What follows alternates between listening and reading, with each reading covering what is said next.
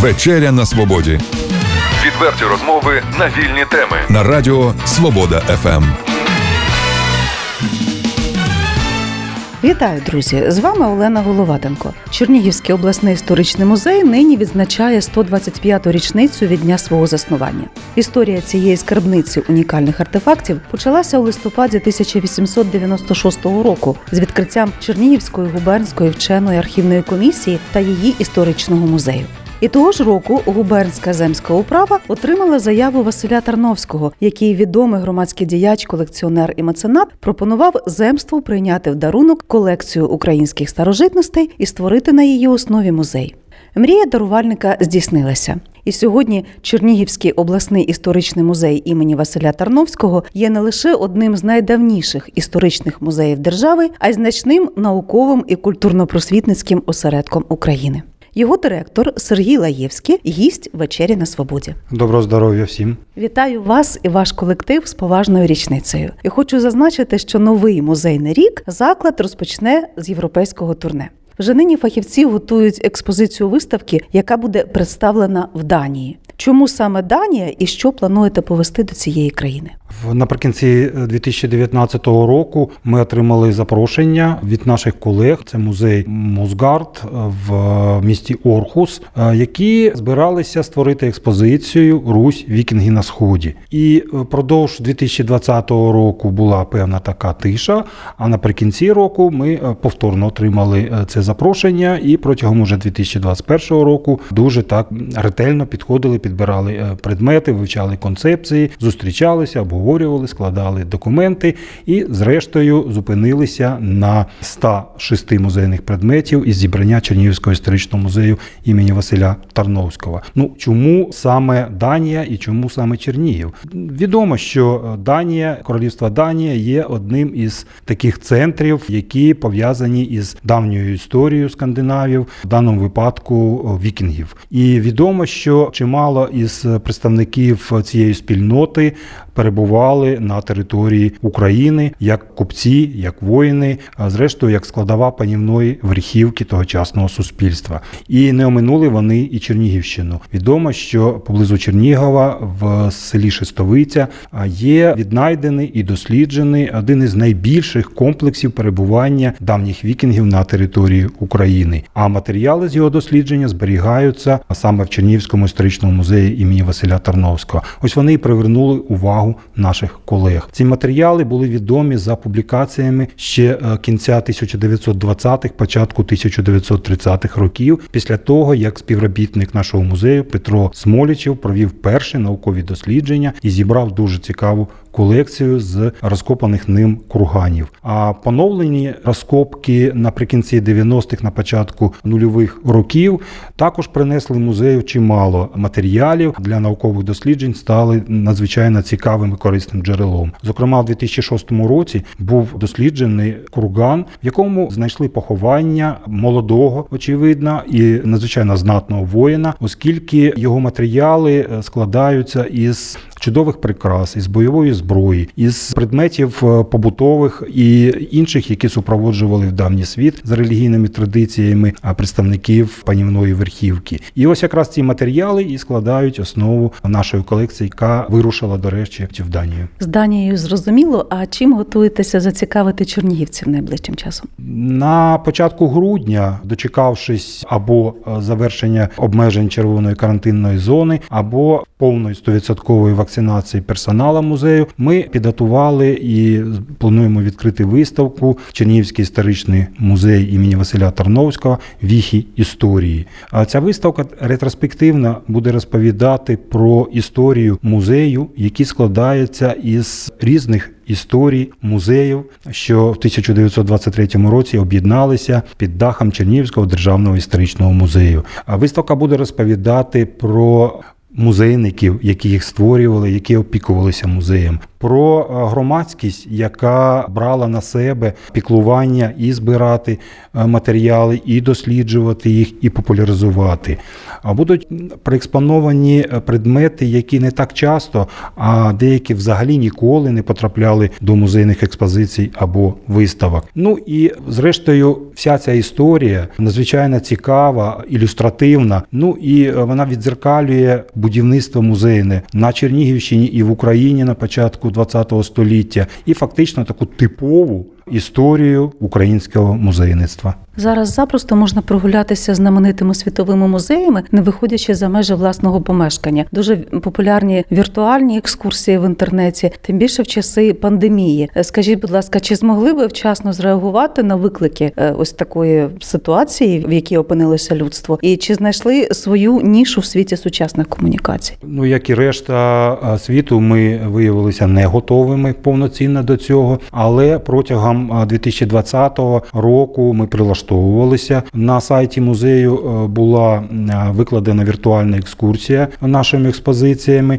яка значить, буде змінена на початку наступного року, оскільки вже немає технічної підтримки цьому проєкту. Більше того, ми розміщували часто густо лекції, віртуальні екскурсії з окремих тем, сюжетів або присвячені окремим музейним предметам, як е, на нашій сторінці в YouTube, так і на нашому сайті. Широко розповсюджували інформацію про е, музейні колекції, про окремі події і історії на сторінках е, в соціальній мережі. І е, мені здається, що ми мали достатньої кількості відвідувачів, які не тільки дивилися, а що головне, вони коментували, вони задавали запитання, вони пропонували різні можливості і проекти, з якими ми достатньо ретельно працювали, і декілька з них я переконаний, що зможуть побачити чернігівці вже в наступному році. Пане Сергію, на вашу думку, як зацікавити минувшиною покоління зумерів, тобто людей, які народилися ось на зламі тисячоліть? Які сучасні методи, можливо, креативні засоби для популяризації музею вже впроваджуються? До речі, чи є у музею свій аккаунт в TikTok? На жаль, чи на щастя, поки що ми достатньо глибоко не занурюємося в цей віртуальний світ. Тому є і свої причини, як суб'єктивні, так і об'єктивні. Але мені здається, що достатньо важко е, людину, е, яка там живе, тому е, і реальному світі віртуальному, якось назовні витягнути. Та є е, певні можливості, е, да, є певні засоби, і ми також намагаємося давати, ну мовно кажучи, так не всю розповідь, трохи відозмінені світлини, задля того, щоб спонукати,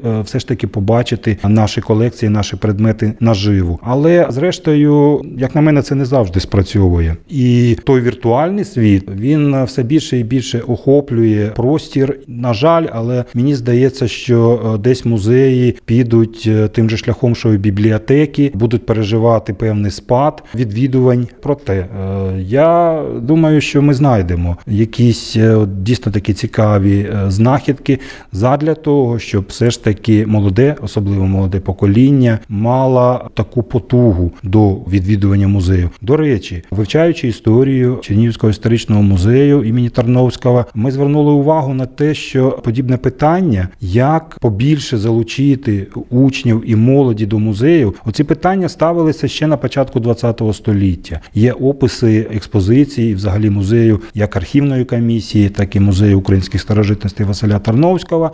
І представники наукового і громадського осередків вони е, звертали увагу на те, що ну дуже мало учнів, дуже мало молодих людей відвідують музей. Вони задавалися цим питанням, шукали відповіді. Ну, один з варіантів, що як приклад, музей українських старожитностей був далеко за містом. Це от район сучасного стадіона, і дуже важко було чернігівцям туди дістатися. А з музеєм архівної комісії більше так дивилися на нього як на науковий заклад. Але зрештою, зрештою, часи змінювалися, і ми все більше і більше бачили і школярів, е, і студентів, і е, молодих людей е, в експозиціях нашого музею. Звісно, що для того, аби їх сюди, значить, заманіть, мовно кажучи, треба розмовляти їхньою мовою, треба жити в їхньому світі. Наш персонал на сьогоднішній день.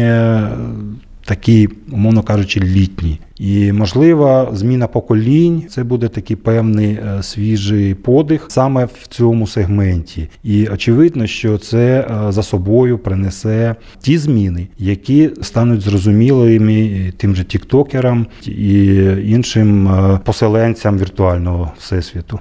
До речі, е, ми говоримо про те, що молодь почує молодь. А ми е, зараз дивимося на Чернігів, як він стрімко розвивається в туристичному плані також. І не щулися, як в місті фактично сформувалася ціла армія екскурсоводів. Питання, чи вони досвідчені, це вже окреме питання, чи не дуже, але е, всі вони завзято конкурують. От музей відчув цю конкуренцію, і на вашу думку, в чому переваги саме ваших екскурсоводів? Так, ми відчули появу величезної кількості екскурсоводів в Чернігові, які перейняли е, на себе проведення екскурсій як для великих груп, е, так і для родин, що приїжджають в наше місто, або в принципі і мешканців Чернігова. Справа в тому, що переважна більшість цих екскурсоводів вони не заводять свої групи до музею. На те, очевидно, є певні причини. По-перше, музей це певний час для того, щоб побачити і почути. Е, Екскурсоводу сплачують, очевидно, е, за години, які він проводить. І ми ж не дозволяємо екскурсоводам проводити екскурсії в наших експозиціях. Ну це традиційна практика. По-друге, наші співробітники, особливо у вихідні дні, також залучаються організаторами екскурсії для проведення е, екскурсії містом Черніговом, оскільки оцей туристичний бум спричинив певний такий брак фахівців. І зрозуміло, що кожен екскурсовод має свою яку певну якусь певну манеру проведення, в- свою обізнаність, своє вміння е, не тільки заволодівати публікою, в даному випадку екскурсантами, але і використовувати весь набір своїх знань е, історичних. І тут головне, щоб ці знання були ґрунтовні, оскільки ми вже не один раз зустрічалися з запитаннями після екскурсій, коли до нас приходили екскурсанти і дізнавалися геть зовсім інше про одні ті самі речі, на відміну від тих, які їм розповідали на екскурсіях. Звісно, що ми не можемо відповідати за екскурсоводів, але намагаємося все ж таки пояснювати. І знову ж таки е, зрозуміло, і це світова практика, що чимало екскурсоводів е, використовують різні методи е, для того, щоб проводити свої екскурсії. Десь вони переходять в такий режим шоу, десь вони такі більш сухі, наукові, але зрозуміло, що кожна екскурсія знаходить того, якому це буде подобатися. І значить, якщо людям це не буде подобатися, вони наступного разу не будуть працювати з тим екскурсоводом. Все ж таки, е, наші екскурсоводи вони е, професіонали. Вони володіють е, всім необхідним інструментарієм і знанням. Ну мають великий досвід, і у мене нема сумнівів, що вони проводять надзвичайно цікаві і змістовні екскурсії не тільки експозиціями музею, що зрозуміло, але і містом Черніговом, більше того, і Чернігівською областю. Ну, зокрема, як приклад, я наведу е, наш музейний проект, якому вже понад 15 років. А це музейний лекторій дорогами рідного краю, який з'єднав е, наш музей і місто Чернігів з переважною більшістю обласних центрів, багатьма районними центрами України, ну і зокрема і Чернігівщини. І от така подорож від музею до музею, вона надзвичайно цікава, вона тематична, ну і дуже корисна як е, учасникам цього лекторію, так і невеличким музеям, які мають е, принаймні фінансову підтримку, приймаючи ці групи. Я хочу сказати, що ми самі, от творча група програми Вечеря на свободі, Радіо Свобода ФМ неодноразово брали участь у таких поїздках, і треба сказати вдячне слово натхненниці проєкту Наталії Євгенівні Самохіні за те, що ну я не знаю, скільки вона тисяч кілометрів вже з'їздила. Напевно, вже воно в десятках вимірюється, тому що 15 років такий активний графік. Спасибі велике. Повертаючись до нашої розмови, пам'ятаю, у вас була дискусія з колишньою очільницею Чернігівської облдержадміністрації Анною Коваленко про можливості використання термінала в музеї для того, щоб туристи розраховувалися банківськими картками. У чому полягає ваше бачення, і що заважає впровадити термінали для того, щоб люди оплачували? Можливо, це збільшить потік туристів, можливо, навіть це позначиться на кількості відвідувань, як ви вважаєте? Я б хотів би одразу запевнити, що дискусії там не було. Це був вирваний фактично із контекста монолог. Справа в тому, що отримавши відповідне розпорядження про обов'язкове встановлення е, цих терміналів, Я надав відповідь про те, що на той момент я не бачу можливості і необхідності це робити. Хочу пояснити, на той час обласний бюджет не був прийнятий. Ми не знали абсолютно нічогісіньки про рівень нашого фінансування, про те, як ми будемо працювати. Робота обласної ради була заблокована. Жодної комунікації між обласною радою та обласною адміністрацією на тоді не було. Всі ми розуміли, що використання подібних терміналів воно фінансово обтяжливе, і це обтяження лягає, власне кажучи, на установу, оскільки банки беруть свої відповідні відсотки. Але ми не сиділи в очікуванні чогось. Була проведена велика робота. Ми провели перемовини з банком, як і, до речі, багато інших музеїв, які опинилися в тій же ситуації, але дали ну абсолютно іншу відповідь. І на сьогоднішній день е, термінали у нас встановлені, вони працюють. У нас на сайті є можливість онлайн розрахунку за е, музейні послуги. І фактично я ніколи не був і не можу навіть бути якимось противником подібних технологій, особливо в часи пандемії, коли е, якомога менше контактів, все ж таки рятують життя, і це не якісь там вигадки, це є та правда, з якою ми зіткнулися. Тому і термінали, і безконтактна оплата наших послуг вони в музеї працюють, і, до речі, достатньо непогано. Єдине, що тільки виникають е, певні непорозуміння, які ми кожного разу намагаємося залагоджувати. Справа в тому, що використання подібних технологій передбачає зрозуміло якийсь банковський відсоток. Да? Коли ми сплачуємо щось в банку, ми отримуємо зазвичай дві квитанції, оскільки суму вносимо більшу ніж потрібно. Там є такі звані банківські послуги. В терміналі працює те ж саме. Зрозуміло, що коли ми розраховуємося карткою в магазині, ми цього не помічаємо. Але очевидно, ті люди, які платять готівкою, вони своїм внеском готівкою сплачують оцю от різницю між е, вартістю і банківською послугою. Тому ми пояснюємо людям, які розраховуються карткою, що музей не може на себе брати тягар сплати цього відсотку, тому ціна трохи вища для тих, хто сплачує безконтактно, аніж тих, які вносять готівку. Але я також думаю, що це буде тимчасово, оскільки вже ведеться така достатньо могутня робота в Україні для того, щоб знизити ось такий от відсотковий тягар банківських націнок, які лягають на користувачів. Нагадаю слухачам сьогодні у вечері на Радіо Свобода ФМ директор Чернігівського обласного історичного музею Сергій Лаєвський. Не можу не поцікавитися у вас, пане Сергію, як в провідного чернігівського історика, питаннями реконструкції та відродження пам'яток міста. Що на вашу думку повинно бути на місці колишнього магістрату, де була невдала спроба відновити споруду дворянського зібрання? Мені дуже б хотілося, щоб на цьому місці були відновлені верніше, відкопані і музеїфіковані залишки церкви усипальниці та ворот на князівське подвір'я з надбравною церквою, які були знайдені і досліджені протягом сезонів 1985-86 років і датуються кінцем 11-го, серединою 12-го століття. Це надзвичайно цікавий об'єкт, який багато чого буде розповідати про історію нашого міста. Зрештою, ті плани, я не беру їх в повному обсязі, але плани е, створення там дитячого майданчика, як на мене, мені вони подобаються. Чи вважаєте ви вдалою нинішню реконструкцію гарматної алеї в Чернігові? Не можу сказати, що мені подобається те, як стоять ці гармати. Все ж таки, мені більше до вподоби були хоча б невеликі подіуми, да, як в музейної справі називаються, або підвищені, на яких вони стояли раніше. Музей історії Чернігова. Де ви його бачите, яким він має бути? Зараз відновлюють споруду колишньої поштової станції, але вже прозвучала думка, що може там бути хостел. Ваше ставлення до таких ідей? А ну справа в тому, що я був одним із авторів е, концепції створення музею історії е, міста Чернігова саме в будівлі колишньої поштової станції. І мені здається, що це буде надзвичайно цікавий об'єкт, надзвичайно таким оптимістичним майбутнім, е, як для чернігівців, так і для гостей нашого міста. Тому я принципово залишаюся на думці, щоб музей історії міста Чернігова був саме в тому приміщенні і аж ніяк ніякий хостел. Ще одне питання: вулиця Катерининська. Чи потрібно її відновлювати на валу? Яким є ваше ставлення до ідеї побудувати готель на місці спорткомплексу з вікнами на Спасо-Преображенський собор? Е, варто впроваджувати сміливі проєкти, догоджати туристам чи зберігати вал у його нинішньому вигляді? Дуже непросте запитання. Стосовно вулиці Катерининської однозначно ні, оскільки е, фактично на сьогоднішній день ця алея не відповідає ознакам вулиці. А стосовно побудови готелю на території дитинцю валу. Ну, ми бачили, вже одна спроба була і чим вона завершилася. А хочу нагадати, до речі, що відтворення дворянського будинку дворянських зібрань це був проєкт, який розпочався ще на початку 1980-х років.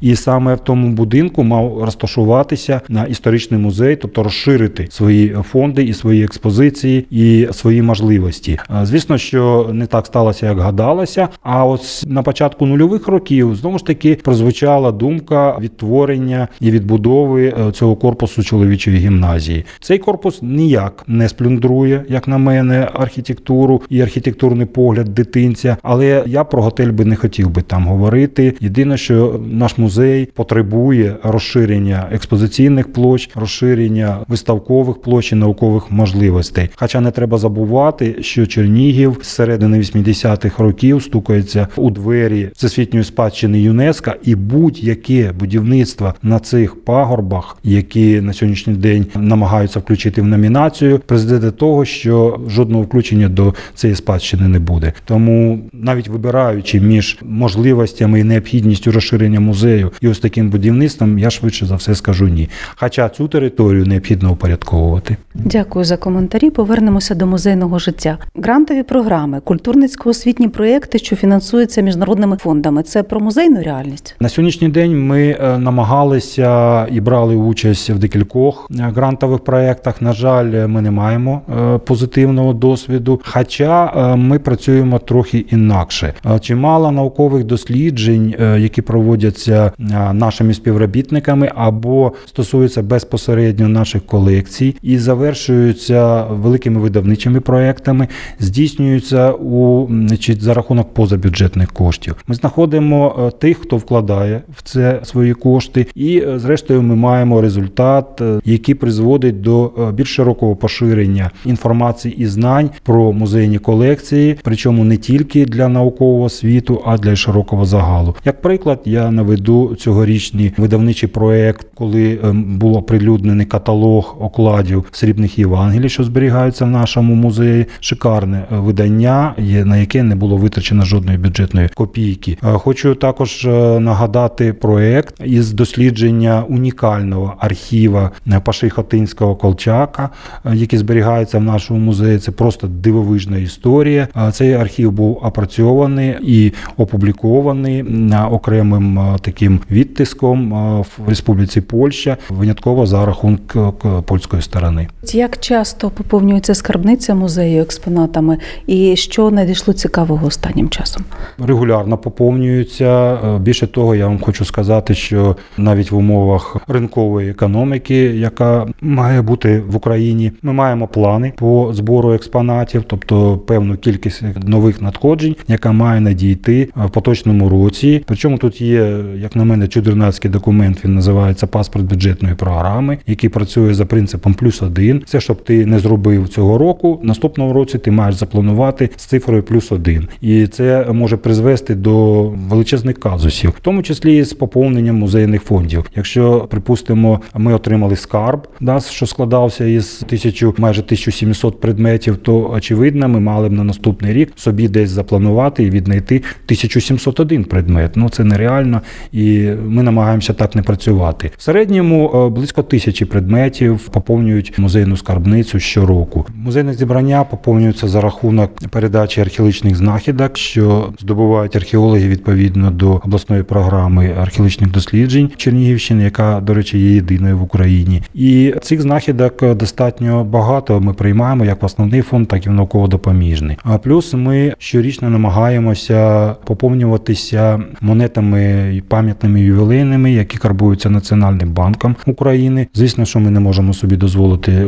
купувати золоті монети, але всі монети не з Ельберу, більшість монет зі срібла, які карбуються, ми е, ними поповнюємося. Багато м, поповнень у нас відбувається за рахунок етнографічних матеріалів, які ми збираємо, які ми описуємо, і дякуємо тим людям, які нам це передають. Переважна більшість музейних предметів надходить безкоштовно, але хочу зазначити, що Чернігівська обласна державна адміністрація виділяє кошти, і воно є в нашому бюджеті на поповнення музейних фондів, за що ми, звісно, вдячні. Ну а говорячи про цьогорічне поповнення, можна багато говорити про кожен предмет, але я звернув увагу лише на один: це е, підвіска, на якій є знак князя Мстислава Володимировича. Ця підвіска була знайдена під час археологічних досліджень в місті Чернігові. І на сьогоднішній день це от таке підтвердження перебування, власне кажучи, Мстислава Володимировича, першого літописного князя в Чернігові. Ну і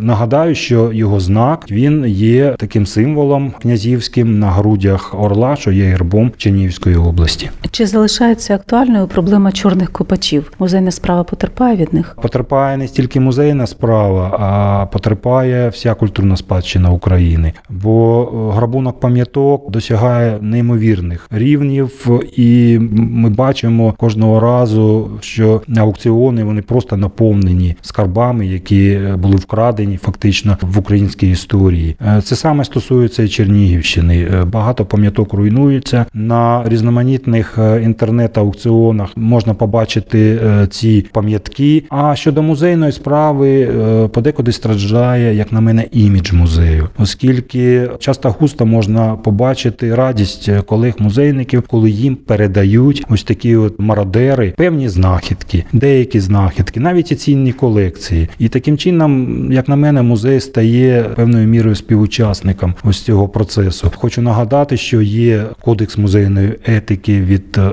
ІКОМ е, Міжнародної ради музеїв, де єдина можливість прийняти подібну колекцію називається місце останнього прихистку, і то обережно, і то не заносячи до основного інвентаря до тих часів, допоки не буде остаточно поставлена крапка у вивченні законності набуття цієї колекції або її наукової цінності через дослідження. А самі чернігівці несуть до вас старовину?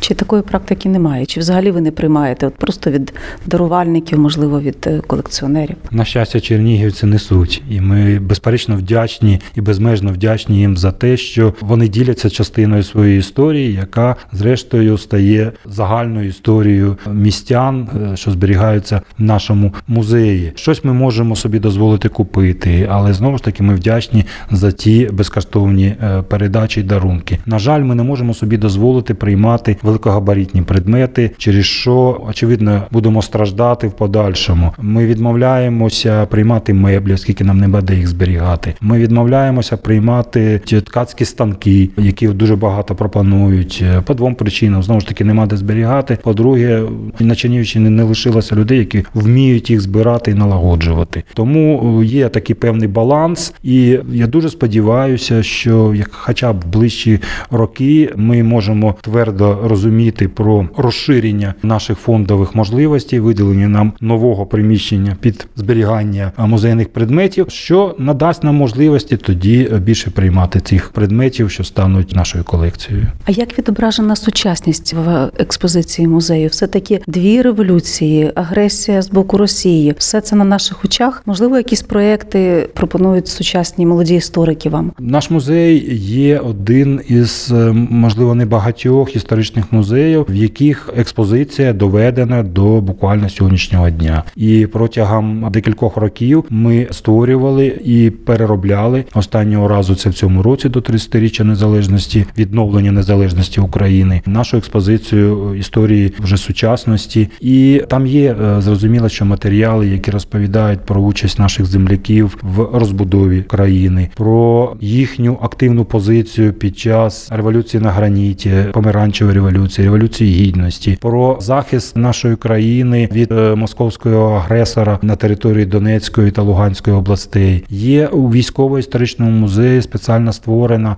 експозиція, яка розповідає про героїзм наших хлопців. Ну і на жаль, про ті неймовірні втрати, які понесла Чернігівщина за ці сім років війни. Тобто цю сучасну історію ми не оминаємо. Ми намагаємося її зрозуміти якраз на прикладі е, давньої історії, з якої традиційно очевидно, що ніхто не робить належних висновків. Пане Сергію, от до речі, цікавить ваша думка як історика, про яку історичну добу ми знаємо не так добре, як того хотілося. Українці загалом, і чернівці, зокрема, і чим би такі знання були би важливі для сучасників? І вже продовжуючи можливе питання, що потрібно, аби заповнити ці прогалини. Ну насправді ми мало що знаємо про кожну добу, навіть попри те, що існує е, надзвичайно багато різного матеріалу. Бо коли е, зустрічаєш е, певні коментарі, статті, судження про ті чи інші події е, різних епох, то часто густо можна натрапити на якісь фейки. І оці фейки якраз є наслідком того незнання і нерозуміння. А як на мене, такі певні, умовно кажучи, темні значить, століття для історії Чернігівщини е, це 13-14 століття, яке залишило дуже мало як документів, там їх е, можна одиницями порахувати, так і надзвичайно мало археологічних пам'яток. Більше того, в Чернігові Чернігові під час такого археологічного буму в 80-х роках, коли багато і великими площами копалося, методикою, яка була панівною, баласт знімався фактично до материка. І таким чином ці можливі нашарування 13-14, а для Чернігова ще й 15 століття, вони залишилися недосліджені. Ми не знаємо, чи вони є, чи немає. Чимало фейків постійно потрапляють до широкого загалу, пов'язані із 17 століттям і як це не дивно, оскільки дуже багато є інформації про нього. Фактично в кожному такому періоді можна це знайти. Як е, можна це виправляти? Мені здається, міні-проектами, які не будуть розповідати загалом і про все, а будуть зосереджуватися фактично на якоїсь одній події, одній споруді. Ну е, чимало подібних заходів започатковано і проводиться в нашому музеї. Це такі тематичні екскурсії і музейні зустрічі, які розповідають про різноманітні окремі такі явища, музейні предмети, що пов'язані з цілою епохою. Ну, як приклад, історія Чернігівської друкарні і тих книг, які були надраковані, різноманітні локальні історії пов'язані із е, Пантелеймоном Кулішем і формуванням збірки Куліша в нашому музеї, і багато багато чого іншого. Ви понад 20 років очолюєте історичний музей. Яка ваша директорська мрія і як її можна втілити в музейне життя?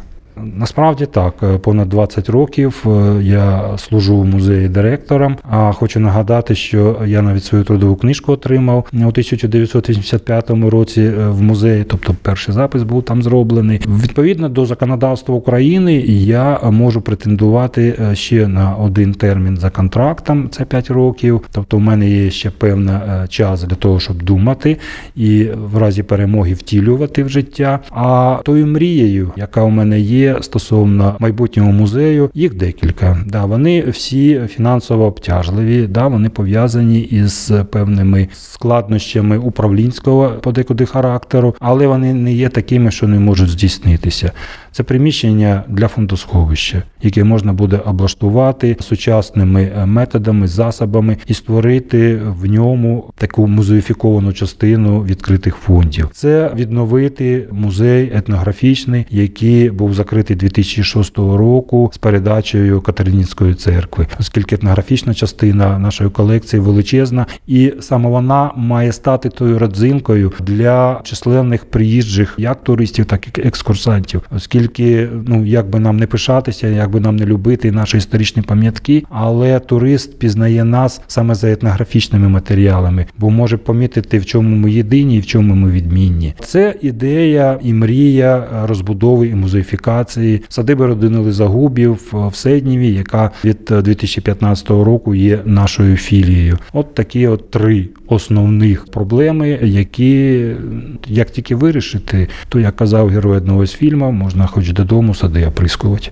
Пане Сергію, дякую, що в день народження музею ви все таки знайшли час для нашої розмови. А слухачам нагадаю, що Чернігівський обласний історичний музей відзначає 125-ту річницю від дня свого заснування. Його директор Сергій Лаєвський був гостем сьогоднішньої вечері на свободі. Я Олена Головатенко і весь творчий колектив Радіо Свобода ФМ бажаємо нових цікавих здобутків головній історичній скарбниці краю, а зберігачам і творцям історії натхнення та успіху. Ну а я принагідно дякую е, редакцію Радіо ФМ за таку можливість, за вітання. Ну і вітаю всіх радіослухачів із 125-річчям Чернігівського історичного музею імені Василя Тарновського, який є в повному розумінні наш музей. Наш, коли я говорю наш, я розумію під цим всю Чернігівську громаду. Відверті розмови на вільні теми у програмі Вечеря на свободі Тричі на тиждень у понеділок, середу і п'ятницю о 18.00. на радіо Свобода ФМ.